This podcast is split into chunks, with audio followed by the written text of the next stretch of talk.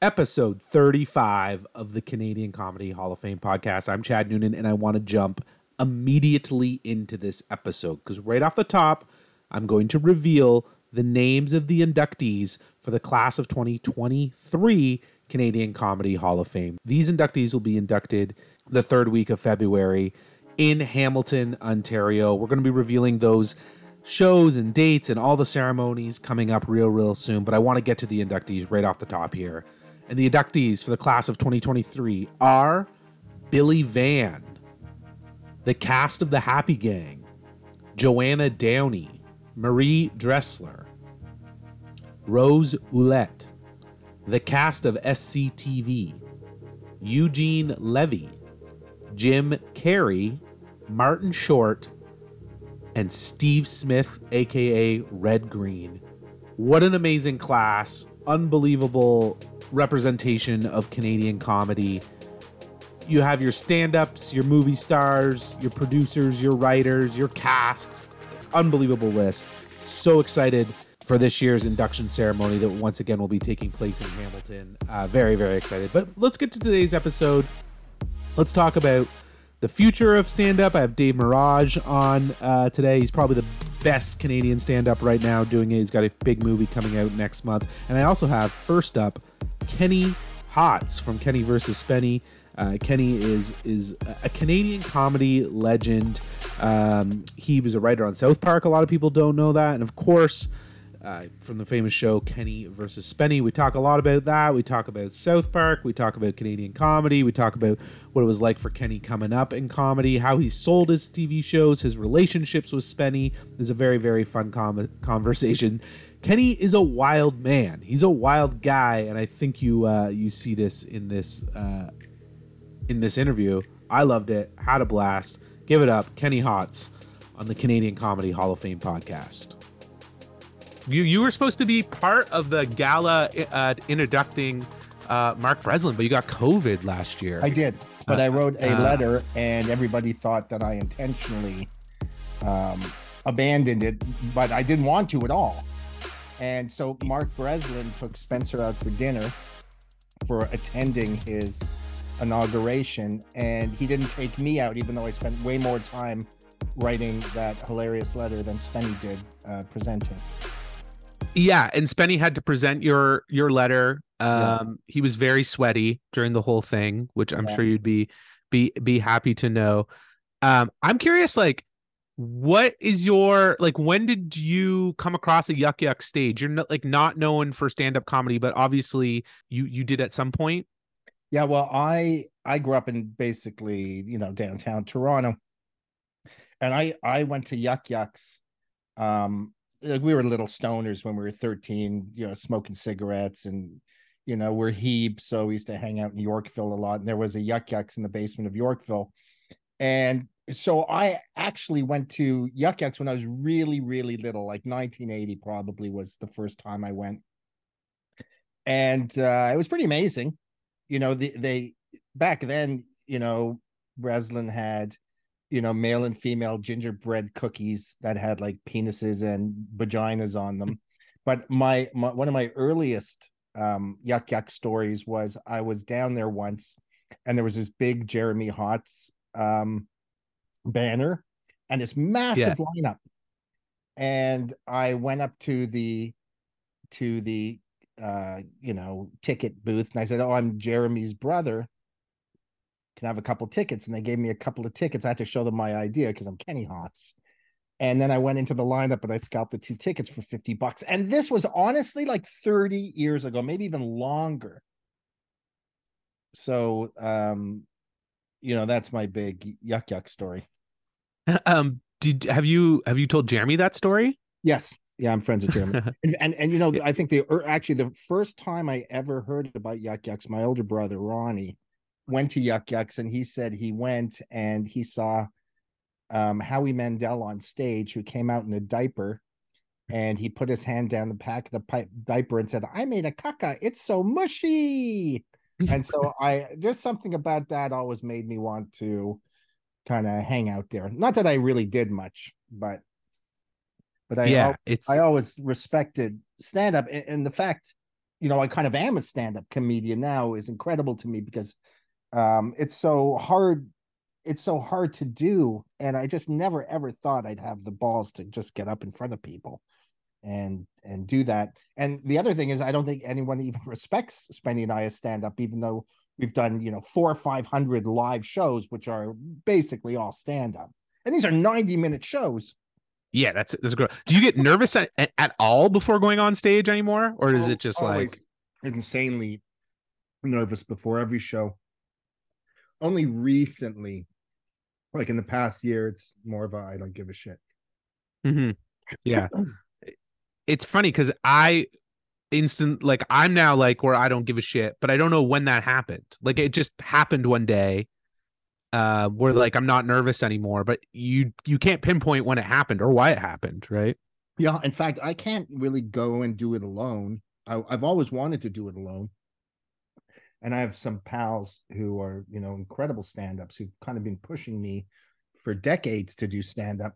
And I did try, but I, I just find it so much easier and better to do with with Spenny and you know, partner. My my you know, comedy is more of a quick quick-witted response to um, you know, some sap so you know it's very easy for me to um you know make jokes when uh, you know i hear random sentences. I i, I for some reason i just i'm kind of like autistic with you Hmm. know puns and and wit.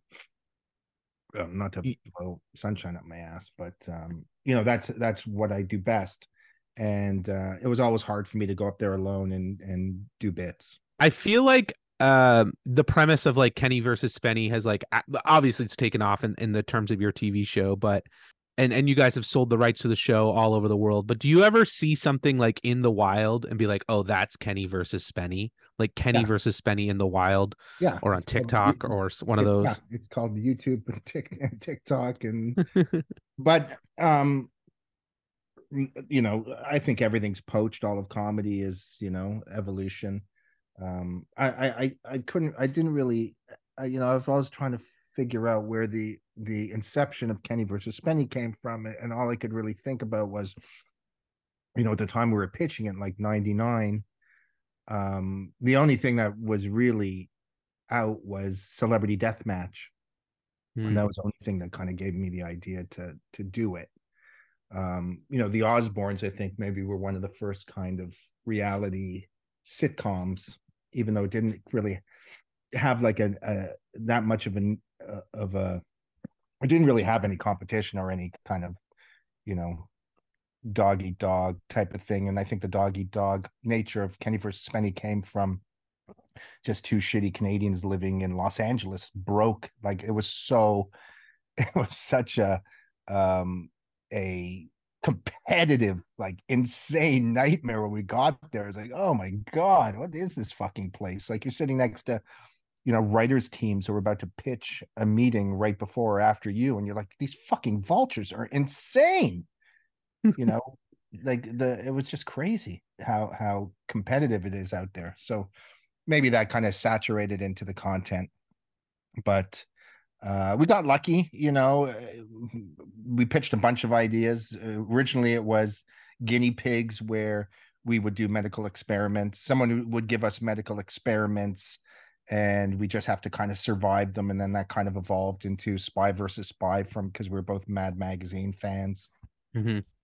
and and it ended up with the show but you know it could have been you know 10 other shows we pitched and then to be able to get it and not screw it up is you know lucky as well Yeah, I think it was like the perfect timing for that too. Yeah. Right for that show. Like we I even read somewhere about timing how like uh, CBC was going to pick up Tom Green show. They didn't, and then that worked out for you guys because you were like the next in line, and Yeah. then ran with it during that time. that's what i that's what i think it was debbie bernstein at the cbc and, and i think i reminded her once that you know they haven't had a jew on the cbc for since SCTV and she was like oh yeah jesus christ you're right like all the comedy in Canada historically has been, you know, political.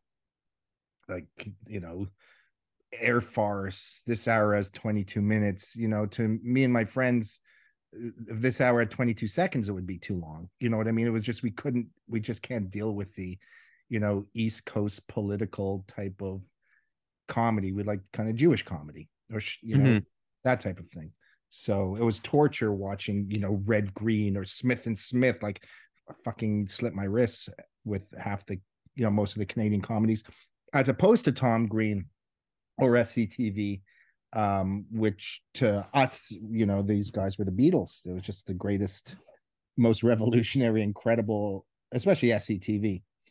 Tom, I just love, but you know, it, it was so, you know, Kaufman-esque and absurd and and and there you know during that time i don't know if i'm blabbing but during that time um everything was a series of unrelated vignettes. You know tom would do throws from you know his his talk show to field produced segments. Uh jackass was just you know v- vignette vignette vignette. And then we kind of just integrated narrative which was you know a competition had a beginning middle and an end. And then we threw on a Tom Green vignette at the end of that, like a humiliation, and that's really where it came from. yeah, that, I mean, Tom... yeah. So I'm sorry. Originally, I think we wanted to just because we're scummy. We just wanted a reward. If you won, you were you were. It was like called prize or punishment. You know, if you win, you get you know you have to pick prize or punishment. And we even uh, originally thought that we're going to have like this this baby in a throne with a crown that was kind of telling us what to do you know, got this little baby stolen from Star Trek, the Trenya baby guy. Like he was like this kind of god who was making us compete. So, eh, you know, it went through a bunch of various tangents, but ended up extremely, you know, primitive and dogma. You know, it was just, um, you know, we had no money, and and I think one of the good things about it was how we kind of exposed the male psyche and ego as like extremely toxic you know and I, that's why i think women liked our show. I, I think women kind of liked our show more than tom green or or or kids in the hall or trailer park boys or something. There was just something about kenny versus spenny that kind of exposed the fragile male ego to a female audience and uh, you know a large part of our audience is fam- female which has always been extremely strange to us. Like we never understood why girls like the show. We do now but it was a very yeah. that was the real the biggest surprise is like why are girls watching the show?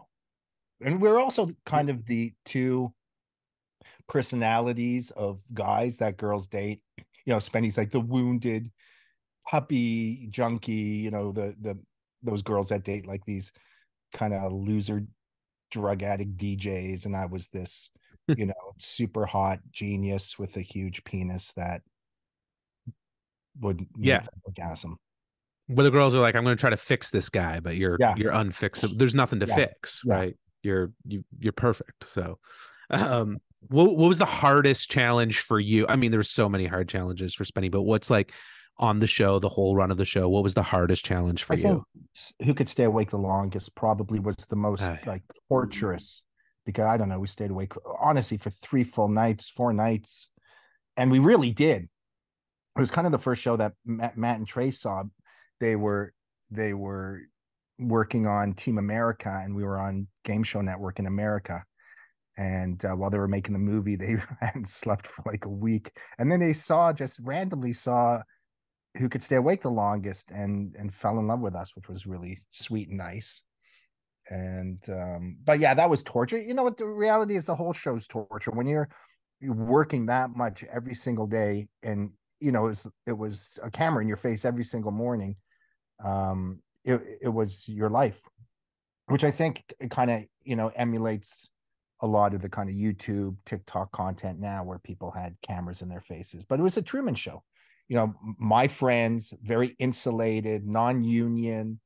Um, we just went and, and it was a lot. And I don't think people really understand you know how much work the industry is how much work stand up people want to be stand-ups or want to be artists and and but the reality is the people that that really persevere are the ones who do so much fucking work it's out of control and and do that you know for no reason for for for just because they're they're um just because they do, they have to. Uh, I don't know what it is, drive, you know.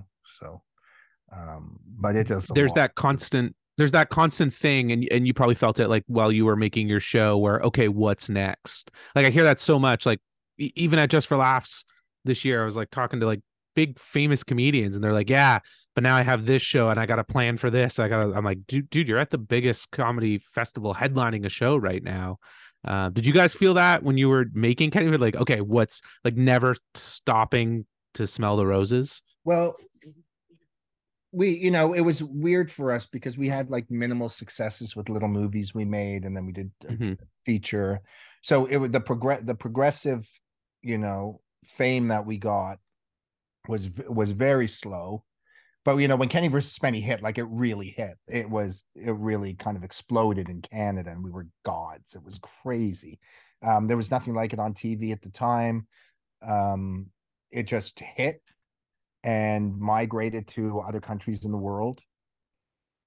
You can, you know, you can feel it, but I think the biggest problem is, is, you know, how do you, how do you not, you know, kill the mothership? You know, how do you Mm. make sure that, you know, this is the best possible thing it can be for us and for everybody, uh, without, you know, ruining it and that's really the hardest thing and and luck luckily you know we weren't really we're not really that smart or that good or incredible filmmakers like i'm a good filmmaker but i'm not like amazing enough to do anything except for what i do.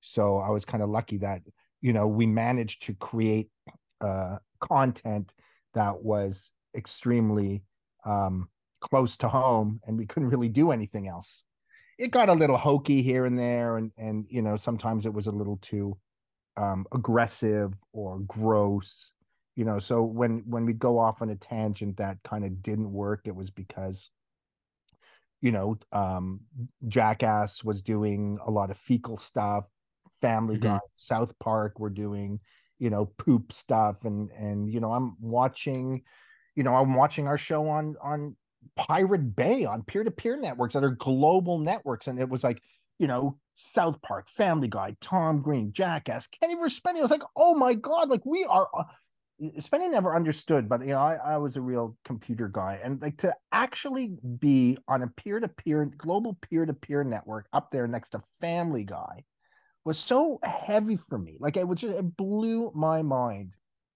Um, it Ye- really it was really crazy, and I think Yeah, that wasn't. I was just gonna say that's not just TV execs pushing it at that point, right? That's fans.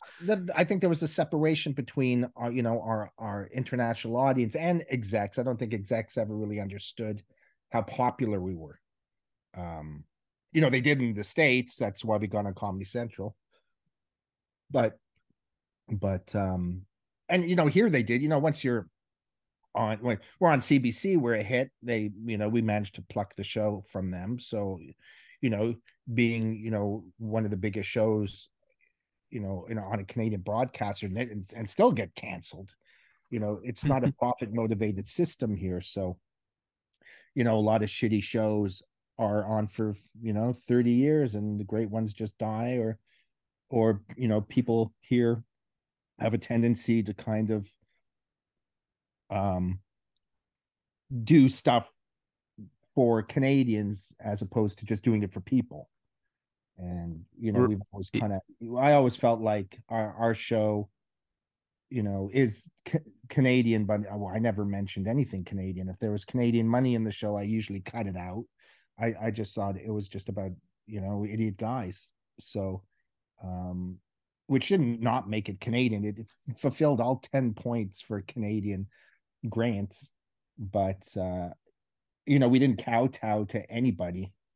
Um and it, that's one of the things i liked about it. Like i wanted the show to just work in every country and the only way to do that was just to be ourselves but i've said it before and i don't want to shit on canada or beat that drum but um I, I my been sitting at a table with my family for 56 years we've never mentioned saskatoon so and you know sometimes flipping through canadian shows all you hear is like you know prairies. prairies or you know east coast or Hmm. you know, Kapuskasing. You know, it's just like you know, I just think it's I, I just don't I think people don't need to do things to make money. They just need to do things to make great art. And and sometimes that gets lost here when the, the government funds people to create art. So Spenny told me this story about uh, going to the when you guys did your uh, appearance on on Jimmy Kimmel, which is my favorite um, late night talk show guy, um, and the amount of weed that is smoked uh, after taping one of those shows with Jimmy, um, and then Spenny kind of putting his foot in his mouth a little bit. Uh, I think he trashed Huey Lewis. Yeah, um, and they're really good friends. Is there yeah. what where what's where does that story well, lie? That's Spenny is a master at burning bridges. We used to go for like meetings with like the heads of ABC, and he would order too much alcohol during the meeting. Like, he just couldn't stop. So so yeah we would well first of all you know when you do a talk show there's bottles of vodka backstage. And you're so fucking nervous. I you know i was up for two weeks before doing these shows. Like it's so important. Like who you know what canadian shows on like kimmel conan like all of these yeah. things we did was just it was open mic with mike bullard. Yeah. Um so yeah so anyways we go up to because you know i think did i think when i think but when we did yeah when we did kimmel matt and trey were executive producing the show and they're friends at kimmel. And actually john kimmel jimmy's brother was my you know wrote with me on south park. So it was me john kimmel um kyle mcculloch eh, you know in a room with with matt and trey. So you know i was friends with his brother. So we get on and and you know, which is incredible. We do the show and then we go upstairs after. Sarah Silverman shows up. We're in this really tiny office, and you know, he, Kimmel's got all these pictures of him and all these celebrities. And you know, there's him and Huey Lewis, Kimmel and Huey Lewis. And Spenny said, Yeah, he goes, Oh fuck, I hate that guy. And Kimmel goes, That's my best friend. And yeah. you know, when John Miller, one of the heads of MTV who picked up the Tom Green show, wanted to Tom Green got cancer, so so they canceled the show. Then they they want our show before we even get Kenny versus Spenny. MTV comes to us because we had a pilot and they said, okay, we want to pick. John Miller says we want to pick up your show. Why don't you guys, Spenny? I hear you play guitar. Why don't you come to my house and jam, and, and we'll talk about it? And Spenny says, no, I don't jam. I only play alone. I was like, punched him right, like right in the arm. You idiot! We just got invited to like the head of MTV's house to talk about business, and he said, no, I, I can't do that. Like that's how stupid he is. That's it's wild. Funny, the, Tom I, uh... Green, the funny Tom Green story is that John Miller from MTV kept trying to like was emailing them, going, "I'm from MTV. I want your show. Call me. Why aren't you calling me?" And he, they they never believed that some guy exec from MTV was calling him. So like for a year or two, they didn't go on MTV because it was just so they were just so flabber. They just never believed that they would get an email like that, and, and I think that's a very Canadian thing. Yeah, uh, I mean, yeah, it, uh, that is that is very Canadian, and we've all had creative writing partners like that who just I, I mean, maybe they they they have good ideas, they're good in the the uh the meeting room, but terrible on in the boardroom. Yeah, and I think um, you could say the greatest thing about Kenny versus Spenny is the fact that I managed to sell the show with Spenny there because it, he is just so detrimental to business in the process. But but you know when Matt we go up Matt and Trey they meet him the next day. They said, don't ever bring him out with us again. But they knew the show was totally real. And once they met Spenny, who basically had a meltdown, got so blind drunk, flipped over our dinner table and, and got booted out by security. That's when they, that's when like they, like they loved us before. But when that happened, they're like, they knew that this was so real, which is we've always been fighting this persona of being fake. Um you know of course there's there is some you know performance. It's not like like mm-hmm. we never we never competed. We, we're not com- competitive guys. And we kind of hated what we're doing. Unlike tom green or jackass who kind of enjoyed what they were doing. But yeah. so so that i think is the only kind of bullshitty thing about our show is you know we had to compete in the series because that's what the show was about but i don't think that, that that's inorganic or takes away from the actual content itself uh, the fact that we had to trade our friendship um, for fame and fortune is part of the context of Kenny versus Spenny. You know, it's the sadness of me having to destroy my best friend so that you know we could eat. Is is all Yeah. kind of the part of the complexity of what it's like getting a show in LA and just trying to make it. uh, people talk all the time about like the grind to write SNL and the six days that they make it in or five or whatever it is. But I, I think if not a close second, tied with it, the the grind to write South Park. Um, the documentary Six Days to Air is one of my favorites. Um, what was that grind like? That you know There's that they're trying to It's bullshit. There's no grind. You don't do anything. You sit there and Matt argues about getting a salad for lunch, and Trey wants Kentucky Fried Chicken. It's not- It's- so the documentary isn't what No, it it's is. Not, you don't do anything. God, it's that's so so, funny. fucking boring. You, it was the worst job I've ever had in my life. You're like, of course, it's fun sitting with my pals, but Yeah. but Trey writes everything. Um, you know, Matt, of, of course, is a you know concept guy, genius, does the you know helps and stuff. But the only writing credit on South Park is is Trey Parker. So he he basically writes every script and it was really just him and Matt doing everything. The writers don't really do anything, um, so that's why you know I, I kept trying to throw in Jew jokes, and I hardly got anything in. Like I, I honestly got one one joke in, and the entire time I was there. But it was so. wild. I remember going back to my girlfriend and just going, "This is the worst fucking job ever." I thought season nine, Kenny Hotz. This is the year when when it's like when Conan got hired on on on Simpsons. This is the Mhm. year when everybody's gonna know. This is when South Park fucking popped. The year I get, I get hired, and I went in there going, "Oh, I can't believe I'm gonna like make this show so fucking great." And they they the show was so defined, and they were on, you know. So I was kind of just. I think we're all just these, you know. They don't need us, just unneeded, you know. And, and the other thing is, they don't need joke guys; they need story guys. So. uh, Hmm. I wish i would have told me that before I started. I did have some good stories and stuff, but you know, on a break, Trey and Matt think about what what their episodes are going to be, and then they just go and they want it done so fast. Like I want it to kind of slow down. And what about this joke here and this joke? They want out. They want to finish the fucking show and move on to the next episode, which was, you know, crazy for me. But uh, but it was very similar to kind of Kenny versus Spenny. You know, it's just stack them and pack them, finish the fucking show, move on to the next one. But that didn't give That's me much of an opportunity to kind of inject my genius into it.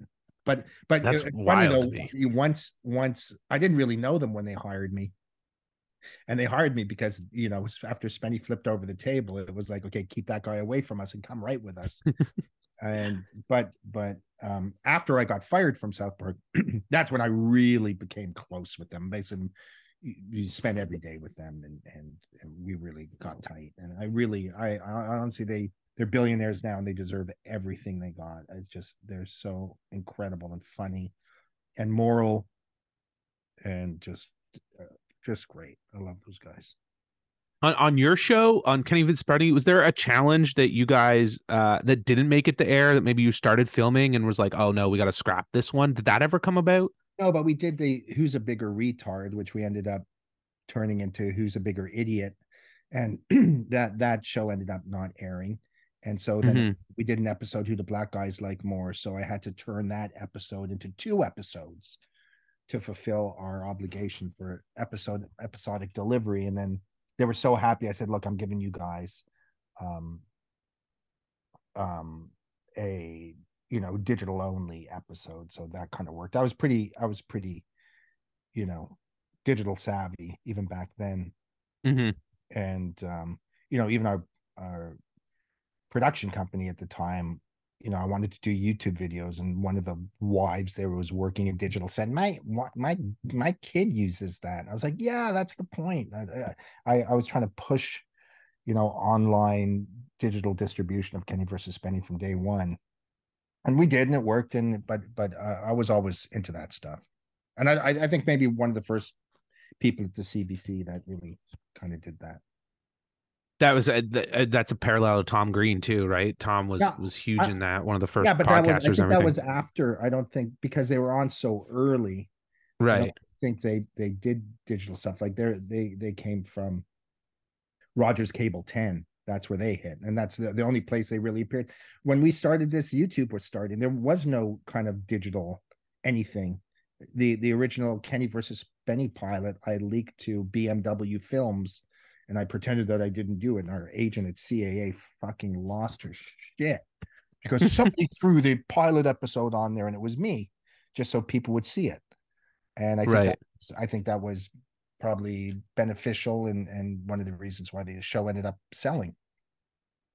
For sure. Some some like guerrilla marketing in that regards. Um, I have two more questions for you. The first one I ask everybody who has an Sure. IMDb page, and uh most people get it wrong, but I feel like you might know yours. Um, and that is do you know your first credit on IMDb?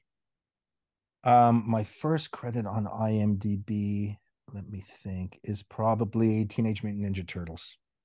It is not Teenage Mutant Ninja Turtles. Um, and I it wrote, is wrote an episode for it.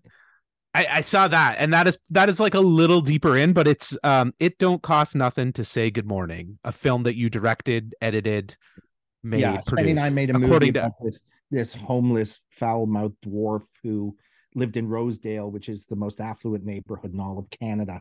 And uh, Spenny lived near him, and and we loved him, and we just kind of made a short film. The short film ended up going to like Oberhausen and Hof and all of these crazy film festivals over the all over the world. I think it won hot docs in like 94 91 something like that but i we honestly worked on the film for two years and it was and i shot it on film Mhm. on my little helen bowell 16 mil camera so that was really that was our first kind of nfb you know type of film and it, yeah and you know we got a taste you know you're going to film festivals all over the world and it's doing well and winning. And uh that was fun but a lot of a lot of work holy shit. That's what i was talking Uh, like that doing the work for nothing just because you're driven to though i think those are the people that actually make it. Of course there's people that just you know do a pop song and they're billionaires or girls that are putting on mascara on youtube and making 200k a month. But um yeah, the grinders, the grinders as they call them, the people that are putting it in day in and day out. La- last question for you. I know we don't have a ton of subscribers, and I know you don't know who's no no in an. that's okay in I'm- an- Uh, not, I know. I, I love I love you guys. I I I'm I've always been I've always wanted to be a part of the Canadian Comedy Hall of Fame. I'm mad that that we you know it goes back to how angry we are that that there's a a, a separation between how famous we are internationally and and just how the industry's kind of always ignored us for some weird reason. And I, I say this at my shows and I'm ragging, but you know what? I did a lot of fucking work. Is that a handful of comedies that have ever aired in Canada. Not so much now. Now, now there was, you know, Schitt's Creek and Kim's mm-hmm. Convenience and I don't know what else. But but back when we did it, no shows. There's maybe four or five shows that have ever in Canada aired comedies that have aired in the US. Kids in the Hall, SCTV, Tom Green, and us. And I, I don't, don't think there was really anything else at the time when we did. But when a Canadian show migrates to the US and airs for 350 million people, give them a fucking Gemini. Like, Jesus Christ. yeah, got absolutely. Gemini, like, we're on, like, executive produced by Matt and Trey on Comedy Central. Uh, you know, the, the diplomats of Canadian comedy, nothing. So that's why I like you guys. But I want a fucking award. Honestly, we deserve it. You you are you and Spenny future Hall of Famers for sure. Your names have been brought up on this podcast. You Many times. are- uh, we so Canadian soldiers in Afghanistan were sending us hundreds and thousands of letters saying that you know we're helping them from PTSD. People are watching our show as their fathers are dying with cancer. As they're dying, they're watching the fart episode. And a lot of people, uh, indigenous people, who are just so fucked and abused, really, you know, survived on Kenny versus Spenny. You know, it's it it's wild how it like transcends generations too. you know, I walked down the street today and someone screamed Kenny out of a car. So, and I look like George Clooney with liver cancer. So, you know, I don't know how uh, anyone even recognizes me now. I haven't been on TV in 20 years or 10. Yeah, I think I think you're very recognizable. I think uh I think you are. But my question is who do you think uh, yourselves other people aside or who do you think is a Canadian Comedy Hall of Famer? When you think this person should be in the Canadian Comedy Hall of Fame, what name pops into mind?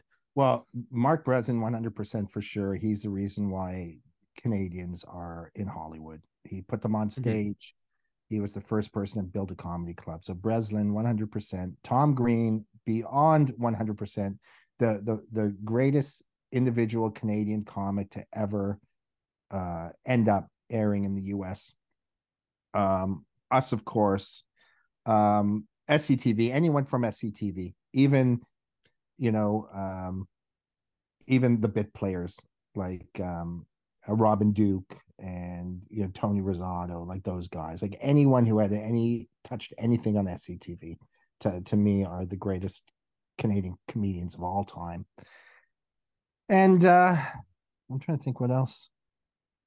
You know, I, you know, when you when you give awards to, you know, the Trouble with Tracy, Party Game, um, you know, it's deserved.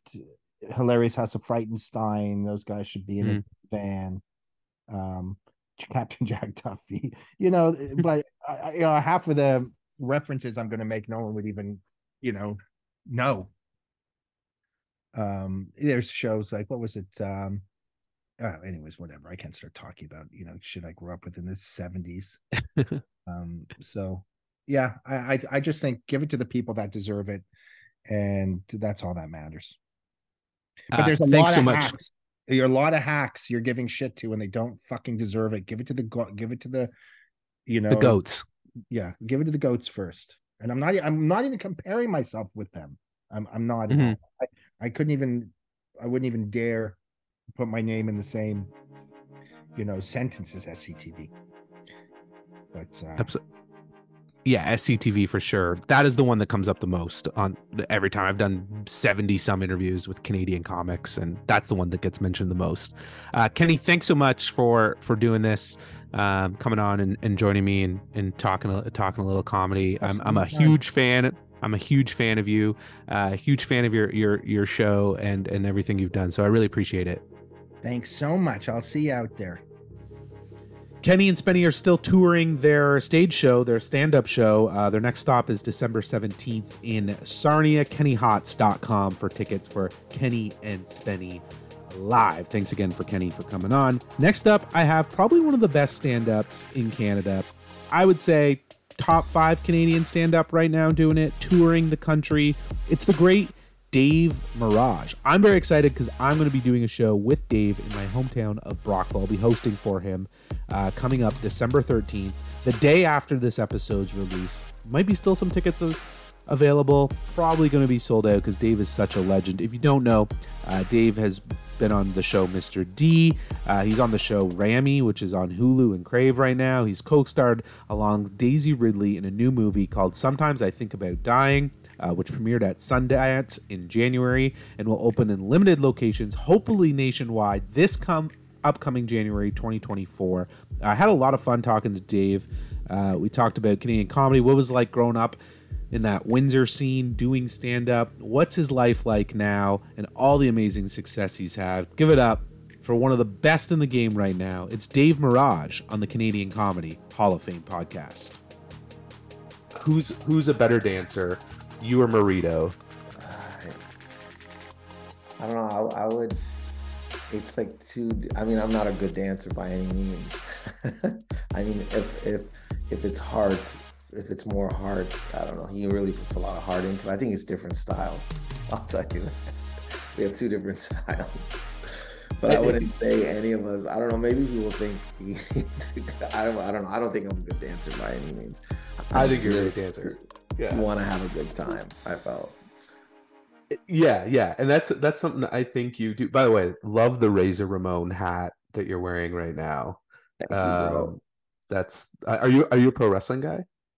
Yeah, but not like I wouldn't. I mean, growing up and then in the Raw era, I had just better knowledge of everything that was happening, and Right. I kept more up to date. I would say right now, I'm more like I'd have to ask friends.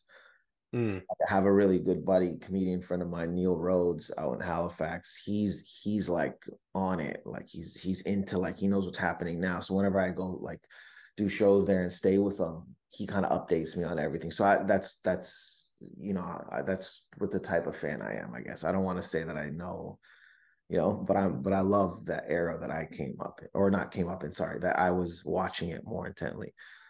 yeah, that attitude era was my era. I always love like first of all, pro wrestling and stand-up comedy parallels. You know, I love this like carny lifestyle is what I Yeah. call it, like old style carnival vaudeville lifestyle, um, which drew me to comedy. And it's the same as like in pro les- pro wrestling, where you start in like dirty, gritty places, basements, you know, Lions clubs, Yeah. Legion, stuff like that, and and then you you grow from there, and that's where you build your chops. I, I I'm fascinated all the time about those parallels. I think Um, I think also like LA Knight to me is like a reminder of like of like the energy that we had back in the era or attitude era. Like I don't think, you know, I think he I haven't seen anyone until him recently have like such a exciting catchphrases. Like, do you know what I mean? Like a movement. Like not that the other wrestlers, it just was like I it reminds me of The Rock and Stone Cold, to be honest with you. He's definitely parallel like he it is stone cold like he's he's you know he's got the leather vest on now Yeah. he's got the one word catchphrase like it is that But it's Um, different though. Like I know there's a comparison, but it's different to Mhm. me. It's like it's like he has this. I can't explain it. It's just like I haven't seen it in a while. Do you know what I mean? Like people are Yeah. like, it's like, it's it's yeah. I think it's just so different and cool. I love it. I uh, I went. I took my daughter. We were down in Philadelphia a couple months ago, and I we weren't planning on going, but we saw John Cena's in town, and it Yeah. was like John Cena's going to be on the show. It was a big deal. She doesn't know much about wrestling, but kids know John Cena, right? Yeah, he's like And- the he he's like the like a mainstream guy like that. Yeah, yeah, he's like a movie star, right? Yeah. And uh and but LA Knight when he came out, the place just blew up and that's when I was like aware of him at that point. Yeah, Um it's like it's like even you don't even have to be at the event. You just see it through your phone. Like you just feel like like there's I haven't seen this kind of energy in a while. To be honest, I mean you can name someone else, but I haven't seen anyone like that in a while. yeah, I agreed. Yeah, absolutely. Um getting back into stand up. So you started um in Windsor. Um where did kind of stand up begin for you? What was like the the impetus of of wanting to start? I mean, I just always wanted to be a performer. I think that was the Mhm. main thing. Like I I at the when I was really young, I didn't really know stand up. I was just like, man, I just want to perform. Like I would see like David Letterman or I would see like um, you know the movie award. Remember they had the blockbuster movie awards Yeah.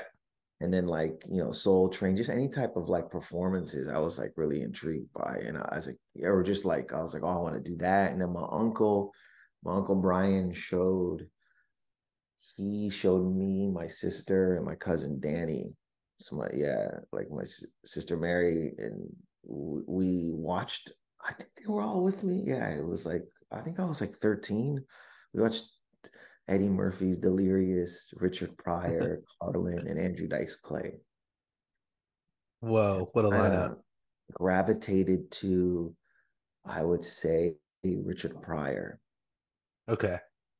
And then when I was 14, I told my best friend at the time, Rodi, that I wanted to do like, I was like, man, I'm gonna do stand up. But I thought you had to be like 19 to get in anywhere. I didn't know you can get your parents to take you. So I, I didn't know how to tell jokes. I got a comedy book called The Comedy Bible by Judy Gold, right? I think Oh, it's classic. that. Yeah. and I would like like read it and I know and then I was like confused. I was like uh, you know, I was like, man, I'm funny through conversation. What if I just write all my conversations down? and I wrote all these pieces like it was like this like papers in a in a in like a plastic bag. And um at the time my best friend Hugo, we went to like high school together. Um I I went over. I was like, "Yo," I think he, yeah, I was like, "Can I? Can you look at them?" so he he kind of looked at them, and then I tried stand up. And at 19 at Yuk Yuk's in Windsor, it was the they were looking for the best new comic or across the country. You know, I had no really honestly had no business probably like even being in it, but I went up. You know, obviously, I, like I bombed, um, try to jam all this stuff that I was thinking about. It, I just talked so fast and that kind of was the first time and then that kind of you know after then i slowly but surely started to dedicate more time into it. What in, in windsor were you getting up like once a week once a month? What was it or was it so sporadic because i can't imagine at that time there was a scene quote unquote. it wasn't no scene. It was like we we there was the yuk yuks had battle of the bands yuk yuks windsor and the headliner would stay over on the sunday you know from the weekend yeah. And I think, uh, I don't know who got them, you know, to do like an amateur night at the same time as the Battle of the Bands. And then when the Battle of the Bands thing kind of stopped, they kept the stand up. And that's how we kind of like met each other. And then I started to go to Michigan, like not to get paid, obviously, just amateur nights. And I would just do the clubs there, like whatever open mics that were in Michigan. So that's how oh, I, that's awesome. I'd cross the yeah. border. I had to pay like toll there and back this is this is how old I am. There was no GPS. It was MapQuest. So I would I would go the day before because I was so scared, and I would I would drive to the venue. So I learned how to drive to it, like the route, and I would have the MapQuest papers on on this is my parents' car, like on the, the driver's seat, and then I would drive back, and then I'd go the next day. Yeah, I, I mean, I'm that type of guy too. I would do that. You know, I'm like a don't want to miss the opportunity. Was there anybody kind of in that scene who's starting out that started out with you? Like any names that that people w- would know? I mean, they yeah, like you know, there was like I mean, they were in Michigan. You know, they were like Jesse Pop, Brent Sullivan. These guys went on to work at Comedy Central, like work with like you know in the American side. They're Americans. Um, J. Chris Newberg, uh, um, who's in LA now, I believe. And um, what's his name came after into this scene? He's on the Daily Show. Why is it um, Kosta? Mike Kosta. Okay. Yeah. Yeah. yeah he came at after. I think I had like already moved to Toronto, but um, I don't know. The Michigan scene had such to, I mean, to me, I had such a like really funny, funny group of people that I'm glad That's that awesome. I that I got to like, you know, take part in it. Where where are you now? Where are you based out of now? Now I, I've been living in Los Angeles since 2020. Okay, awesome. Um, I want to talk about this movie. Uh, sometimes I think about dying. This premiered at Sundance a year ago. Well, yeah, it would be. So it would be this I mean, this January, but by the time the movie comes out, it'll be a year ago. A full year yeah. is wild, which is well, amazing. I, I, the year before then too, so it's, it's two yeah. years. It'll be two years almost over two years since it came. It's yeah, yeah. Um, incredible class. Daisy Ridley, uh, Star Wars fame, un- unbelievable. Who who um, I guess is your, your counterpart in this. Um, even Megan Stalter, who's just one of my favorite stand-ups. I saw her do the surrounded crowd show at JFL. Just the most insane crowd work you've ever seen, but the absolute best. Uh, amazing. Just talk about what it was like. Like this is a this is a huge. I I feel like film for you, moment for you, um, in in your I career. Mean, this. I mean, I've never been in a film. This is the first film. Okay. So yeah. yeah. It's, it's very. It's a great very, one to be in. Yeah, it's like very. I feel very grateful. I can't even ex- explain or the type of um, gratitude that I have. Um, you know, when it even going to Sundance, I was like, that's um, beyond my dreams, you know, kind of th- thing. It was very, very, very, very, very, very grateful. I'm probably going to say that word like 50,000 times in a sense, but like, I, yeah, you, you know, being a part, like working on it, I had like, you know, when we were filming, there was a bit of I mean, not just a bit, but there was imposter syndrome. So there was mm-hmm. a lot of times where I was like, you know, like, can I do this? Am I good? Do I suck? So, but the, but the director Rachel and the rest of the cast, Daisy, you know, it was, it was such a warm um, environment such a helpful environment, such a creative environment. You know, everyone wanted each other. I feel to win, so it just even the nerves. Yeah, I just felt safe. I, I felt safe on set, and I felt safe. You know, you know, Rachel was working with, side by side with me in a in a sense where I felt like you know I could make mistakes in a sense, um, but like they they would be there for me. So yeah, it was, and it was a great great learning experience, especially because like I said, I came from t-, t at that time I had done two seasons of of Ramy, where I was um, you know supporting cast member, and then I had done guest appearances on Mr. D you know, last season seven and eight. So I, I, you know, I was just getting into that experience of TV. So to go into, you know, first uh, time doing a movie, um, and and the project itself, the story, the script is is like was was it's a great story. It's a great script. It's like it has like substance. So it was just such a wonderful thing to be your first thing in like a beautiful i've only seen the trailer um it comes out uh, i believe january 23rd um but the sorry 26th and 26 in 25th 26th 27th in new york and la so far. Nice. and then it'll, yeah. it'll be more um but yeah that is dustin. Dustin dustin's a dp like okay. yeah Right. Yeah. It's it's the the trailer just and it's like it seems like my type of humor, my type of type of, of film, just like the pacing and everything. Um, I one one uh, uh other thing I want to talk to you about is uh, the low key comedy show, which is the show you do with with Paul. Um, I I saw it at uh, I did some filming for Paul at, at Just for Laughs this year, so I saw your outdoor concert uh, venue. Um, it was the one where there was like this little like 14 year old kid in the front row, or maybe younger. He was like nine. It was very funny. Um, it, it's such a fun concept for a show where you guys are bringing up guests. You're doing a lot of crowd work stuff.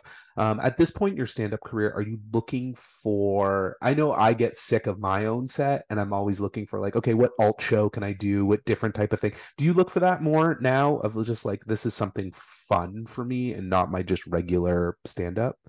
I mean, that show is really all Paul's, you know, I, am mm-hmm. kind of just there to host with him. So I want to give right. him, it's really, really hard.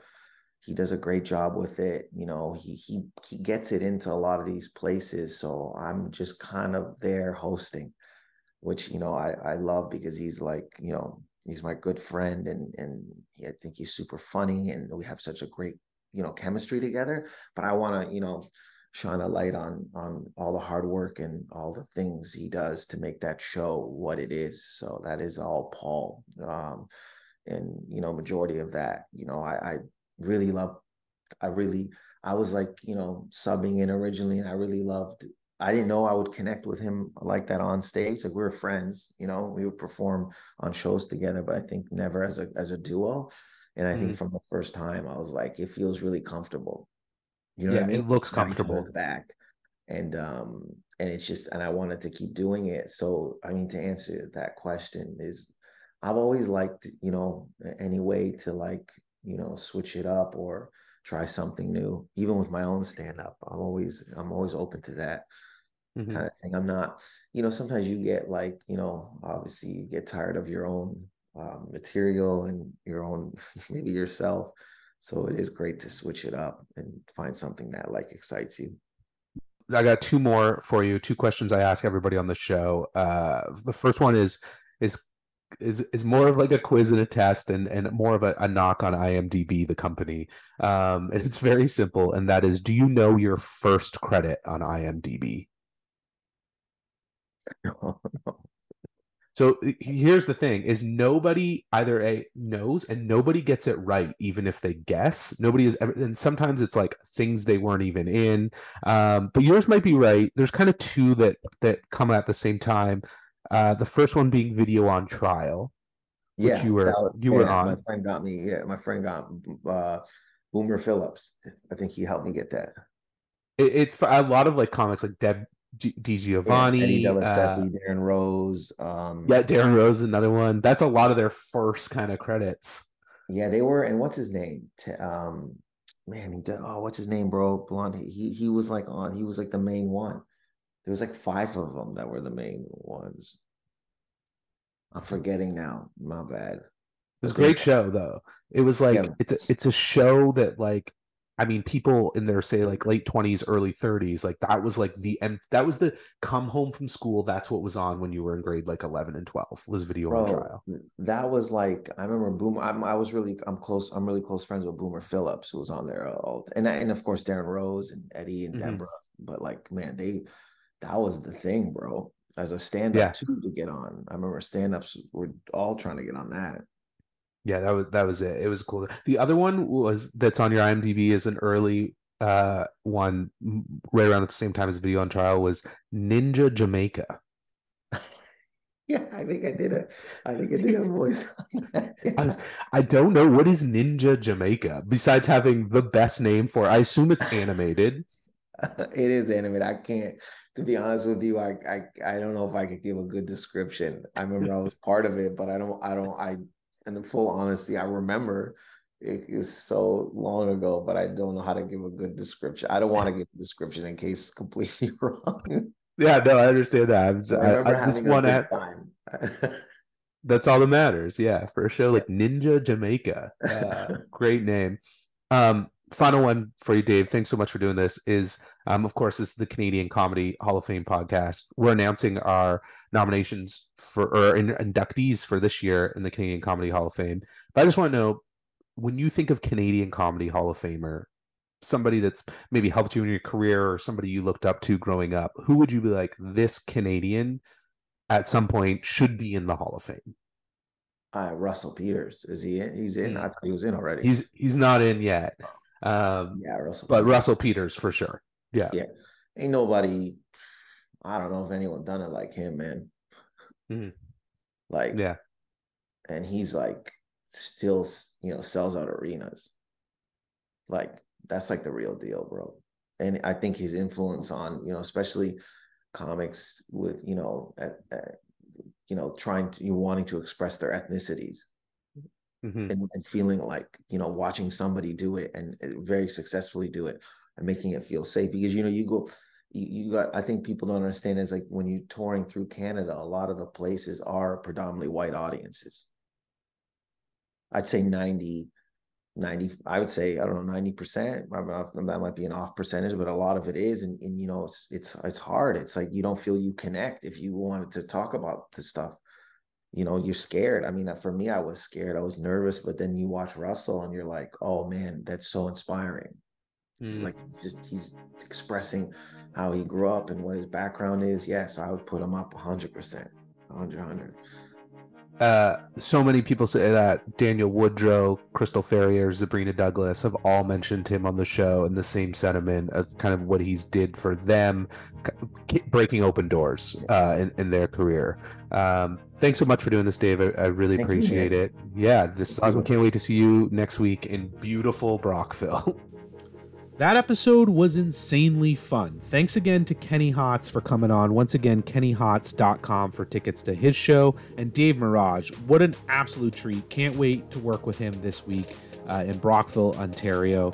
He's one of the best stand ups going. DaveMerheje.com is where to get tickets to see Dave uh, and his stand up shows. I know he has shows coming up in his hometown of Windsor. If you're in the Windsor area, you don't want to miss those shows that will be happening over the Christmas season. And look out for uh, the movie. Sometimes I think about dying with the great Daisy Ridley. Uh, you know her from Star Wars, Un- unbelievable cast. Uh, so that's going to release limited release to start in January. It looks amazing. It's going to go nationwide, so look for that. Uh, once again, the induction class for 2023 has been released. That'll be happening in February in Hamilton. Stay tuned to this pod. Stay tuned to Twitter or X, whatever you want to call it now, Facebook, Instagram, our website, CanadianComedyHall.com, for all ticket information and how you can get to those galas and those induction ceremonies and those amazing shows. They're going to be unbelievable. I saw a list of some of the performers. This is world class Canadian talent, which will be coming to Hamilton in February. Thanks again for listening. Thanks to Dave. Thanks to Kenny for the Canadian Comedy Hall of Fame podcast. I'm Chad Noonan.